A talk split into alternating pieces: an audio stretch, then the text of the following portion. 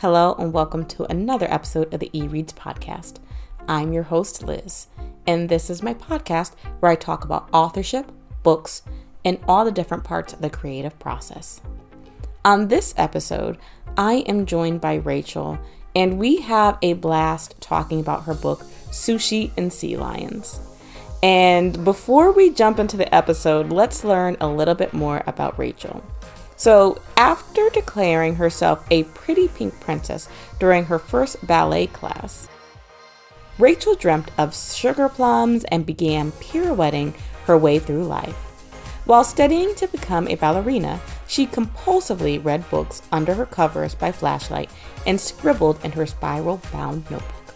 The urge to tell stories culminated in her graduation from Columbia College, Chicago, with a BFA in fiction writing. Never one to keep her feet on the ground, she traveled the world from Prague to Cape Town. Once settled back in Queens, she dabbled in journalism before working as an editorial assistant for a medical publisher. Seeking a more fulfilling career, she earned her MAT from Queens College and currently works as an English teacher in an alternative program in NYC. Rachel spends her time sipping coffee, trying to cook, and caring for her judgmental geriatric cat. She currently resides in Freeport, Long Island. Now that you know a little bit about Rachel, let's have a quick ad before we jump right into the episode. Pulling up to Mickey D's just for drinks? Oh yeah, that's me. Nothing extra, just perfection and a straw. Coming in hot for the coldest cups on the block. Because there are drinks. Then there are drinks from McDonald's. Mix things up with any size lemonade or sweet tea for $1.49. Perfect with our classic fries. Price and participation may vary. Cannot be combined with any other offer. Ba-da-ba-ba-ba.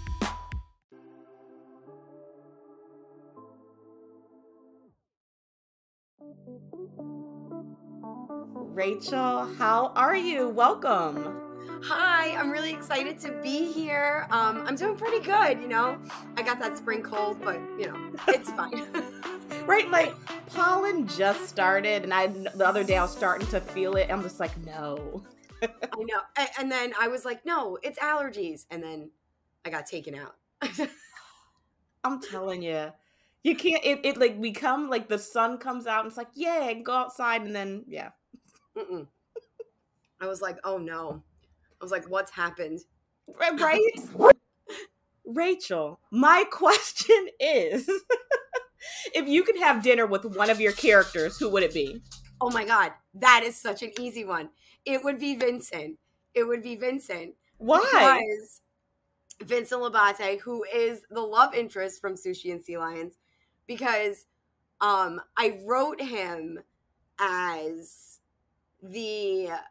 after I went through some things, I'll just be honest. I went through kind of a breakup that wasn't a breakup, and it was crushing, and I was so upset. And then I wrote him as what do I want or think I need in a partner? And so that's how I created Vincent. And so I would definitely go to dinner with him as the dream man that I kind of created for myself. And yeah. So that 100%, I mean, he's probably a polar opposite to myself. Really? Yes, but he's very, he's protective, and he's caring, and he's a provider and responsible. And he's just he's a pretty good guy all around. Obviously, he's got some things, but he's, I wouldn't say he's a problematic, male character, but because some of these in these romance novels, they're you could ask yourself some questions. But yes, I would date my own love interest. I love that, especially since we're talking heavy on the character. Yes. And you said he has some stuff. How did you come up with that? Do you just kind of discover who the character is as you're writing? What is your process for creating your characters? So for him, so I'll talk about the process of creating him again, because I said, I really thought about because this book is very close to me. So I really thought about, you know, what I would need or what I would want in a partner. But again, right. like people are not perfect. So mm-hmm.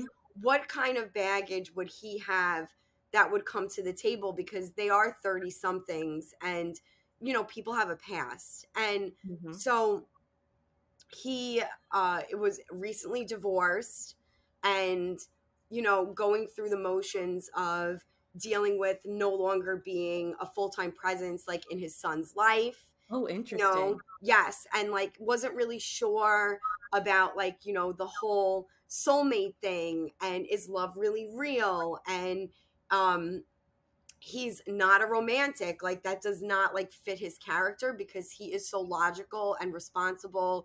He's like good with his money and he's more reserved. And then the antithesis to him, who is Daniela in the story. And so I was like, he would not be a romantic, right? And she is. That's interesting for a romance. Yes, he's not like, and, you know, but he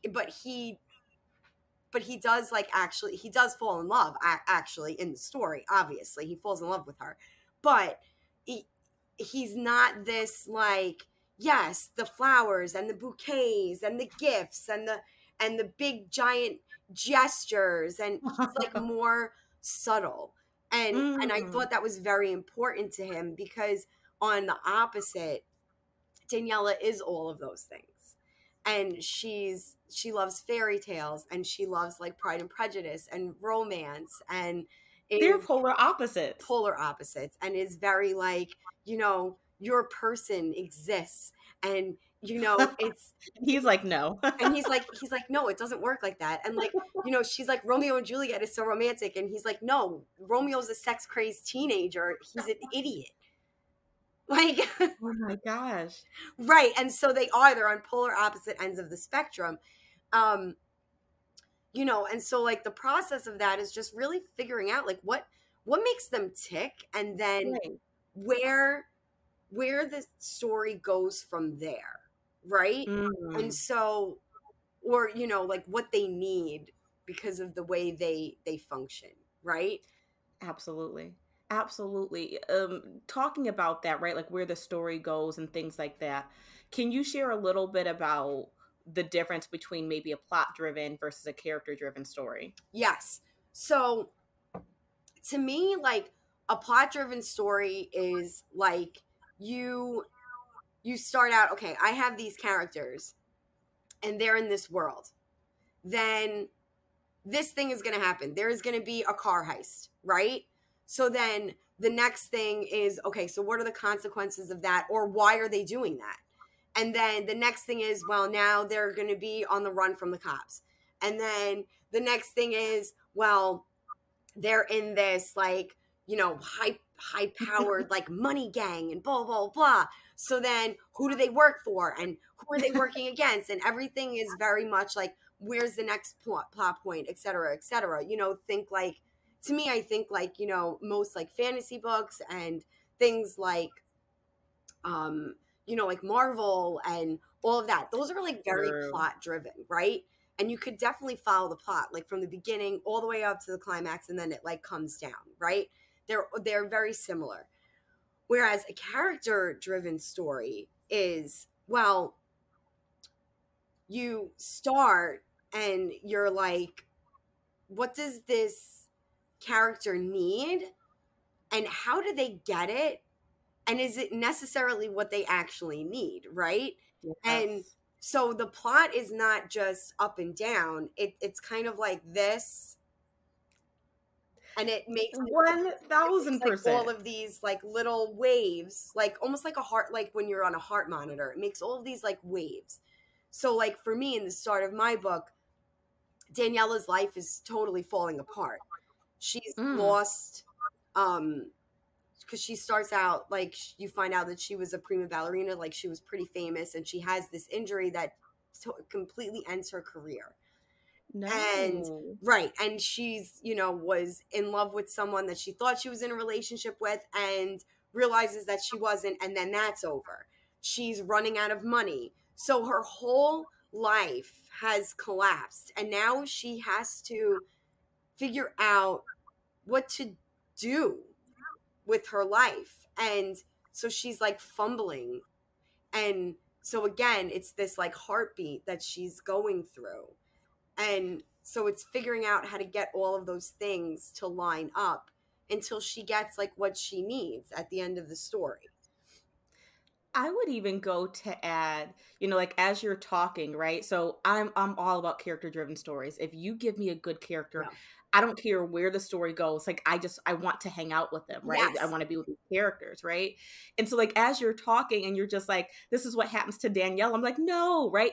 I'm already invested because you gave us the setup of, like, who Vincent is and who she is. And, right, like, you've given us these relatable things. And I'm just like, no, like, nothing bad can happen to her. Where the, you know, the plot, yes, I guess you can say you still have that, but it's more about the thing that is happening. Yes. So absolutely. And the heart of them, mm-hmm. right? Because, yeah. and you know, Sushi and Sea Lions is a first person story. And so it is very emotional and it's very raw. Mm-hmm. And like you can see, and that's important in a character driven story, whether it's in first person or third or omniscient, whatever it is, it's, you have to feel what they feel. Because absolutely. That's why you're there. That's why you open the page. Right? Yeah. Like you want her to succeed. You want her to figure it out. You want her to be happy. And that's her like heartbeat throughout the whole story is her figuring out how do I get happy again? Because she's not at the start of yeah. the story. She's miserable in the start of mm-hmm. But you still like, but she still has her joy because she's kind of, you know, again, because it is like a romance, we could talk like tropes. She's like the sunshine to his grump. And so she has like these like bubbly, like very like sweet moments. And, you know, there is like another moment too, where she's like looking at people around her and they're in love and couples and all this kind of stuff. And she's like, you know, she says, well, you know, I do want other people to be happy. And I think that means something. And that's like the whole like heart of her personality. She's like, I'll be happy too. I'll figure it out, you know? Yeah. Listen, well, I'm already hooked. So like, and listen, and listeners, I am not a romance girl. I don't like romances, but I think it's because they're all plot heavy, like boy meets girl and this happens and this happens. But like, I want to know these characters. Like I am invested. Well, tell us, well, one, I want to know, where did this name Sushi and Sea Lions come from? And is this a standalone? Is this a series? Okay, so Sushi and Sea Lions comes from, this is like it's a very Daniela thing. So, and also like plays into the things that he has to find and doesn't like either. So she really loves the sea lions at the Bronx Zoo. And she'll like go there and like stand by the like by the pool and like bark at them and stuff, and it you know it highlights her playfulness as a character, and also you know like sushi is one of her like favorite things to eat, and he hates sushi and he hates fish, and he's not very playful at all, but he comes to be more playful because of her, and their connection to each other. And he starts to appreciate those things again as an adult because he kind of lost that part of himself. So it's highlighting his opposite to her loves and the things that she brings back to him. So that's where the title came from. I love that. And is this a series? Is this a standalone? It is a standalone, but there are going to be novels that are connected to like that universe. So I'm working on. Oh, cool. Yeah. So you could read them totally out of order, and you'll see Daniela and Vincent again because I'm working on the second book right now. That is her best friend's love story. Her best friend Trisha, who is again very unlike Daniela.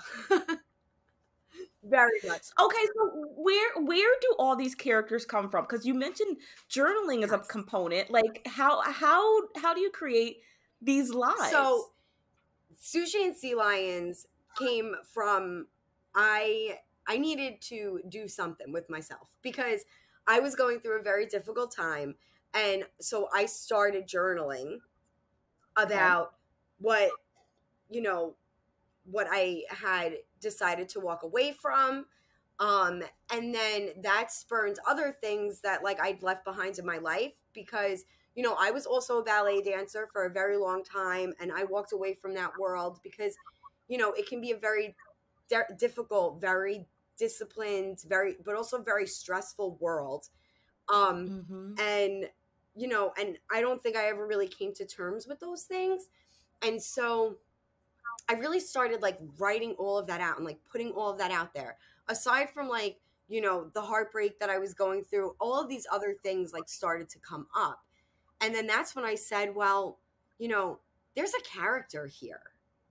And so I started turning those things into a character.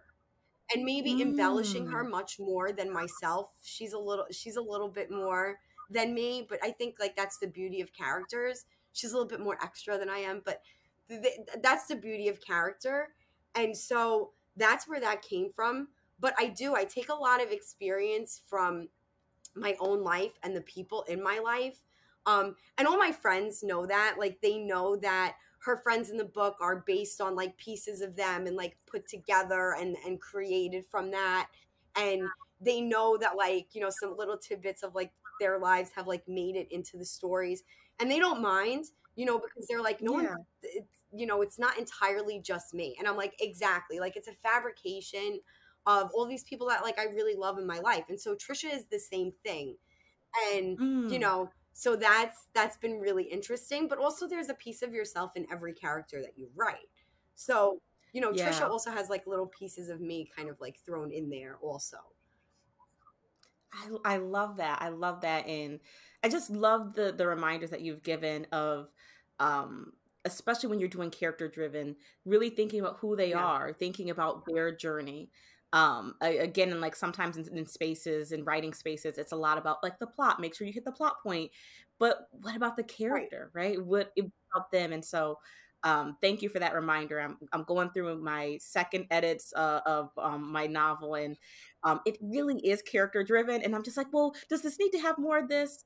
And I need to go back and ask, okay, where, what is happening to the characters? Where are they going? What is natural for them? And so, thank you for that reminder. Oh, you're so welcome. And yes, it should really just flow from like how well you know them. So like I always when I'm writing a first draft, I just let myself go through it. I just let myself write it. I write out the scenes. I write whatever it is that I need to do. And then I go through and I find the thread of what is the thing that they are working on. What is their real internal struggle? And, you know, Daniela's is finding her joy again and loving herself, even though she's not perfect. When she's told she's needed to be perfect her whole life because she was a ballerina, and to her that is perfection in everything, in the way that she looks, right, in her weight, in her body. That is also an issue in the book. She has like food problems.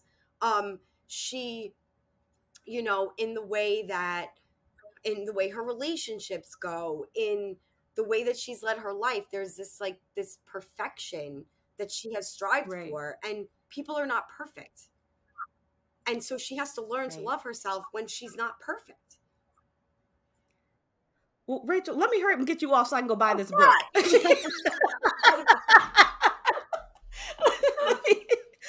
folks, how can they connect with you and where can they find your book? You can connect with me. I am pretty much everywhere. I am on Twitter, TikTok, and Instagram at madameraerae. That is my handle. So you can find me there. I also have a Facebook page too that I post to. It's Rachel Corsini Writer. I'm on Facebook. And you can pre-order, because it's on pre-order right now, my book on anywhere. You can get it on Amazon. You can get it on Barnes & Noble. You can get me on Walmart. So that was a surprise. I know. I'm on Walmart. It's mind blowing. So you can pre-order me anywhere, ebook and paperback, and it comes out May 16th. Yay. Well, congratulations. That is very exciting. Listen, I got to go and pre-order that. But before I do that, any last words before I ask my last question? So if I just say one more thing about the character-driven story, you know, I think it's also important not to be afraid to really let them mess up, right? So like, let them mess up their lives, like, let them have those like very high moments and then the crash too. Even if they do kind of start at a very low point, you can still like bring them up to tear them back down and then have them like rise up again. And because everyone wants to see that. I love that. That's a good reminder, right? Like, I was talking with someone and was like, kill your darlings, right? Like, allow them to mess up, right? I don't think I can off my characters yet, but but you know, let them have those moments where it's just like the world is falling apart. Fantastic reminder. All right, Rachel, my very last question for you is, I like to leave people with a prompt, something that can inspire them to be creative in whatever way that they do that. So if you had to leave us with a prompt, whether it be a word or a phrase, what's it going to be? Ooh, this is a good one. Oh my gosh, what would I say? Dance your heart out. Ooh. Dance your heart out. Okay. So listeners, you got to stay tuned to the end of this episode to see what I do with the prompt, dance your heart out. I think this is a really nice way to include. Yeah. Ooh. Thank you so much, Rachel. Please listen when we have your next book two. Oh, absolutely. I will definitely come back. This was amazing. Thank you so much. Thank you. She danced, but no music was playing. The way she moved took my breath away. The way her dress nipped at her heels as she spun kept me locked in her trance. She looked like a gymnast upon a balance beam, the way her feet skipped on the edge of the ledge. Fear was not what kept my eyes on her, not when she danced so effortlessly. She wore no earbuds. There was no song in the distance. What song played in her mind? Was she dancing and twirling to the beat of the streets? Car horns and whirling traffic and distant laughter? She twirled high on the ledge, spinning and never falling. When her eyes opened, they were a deep shade of emerald green that reminded me of the marbles I played with as a boy. She looked at me, and her dancing stopped. At least, I thought it was me she saw, until she jumped from the ledge and walked past me. Her bare shoulders were squared, and I tasted the sweetness of her perfume as she passed. She looked like she could be dining with those on Fifth Avenue or at some LA mansion. Could a psychotic break really be so pretty? "Ma'am," I called to her. She stopped and turned to look at me. Never did I feel so underdressed in my paramedic uniform. I called to her again as her emerald gaze held mine. "Ma'am, are you okay? The people in the window were pretty scared when they saw you dancing up there." She smiled at me. It made me smile back. She took a few steps towards me. I tasted her again, the sweet notes of honey and floral lilies. Her eyes never left mine, even as she bent to pick up her discarded heels. Was I the one having a breakdown? Was I the one out of place? The woman parted her lips that were a perfect shade of rose. She brushed her hair back behind her ear and twisted it into a knot, stopping the wind from blowing it in her face. When she spoke, her voice held me like a siren. Sometimes you just need to dance on the edge.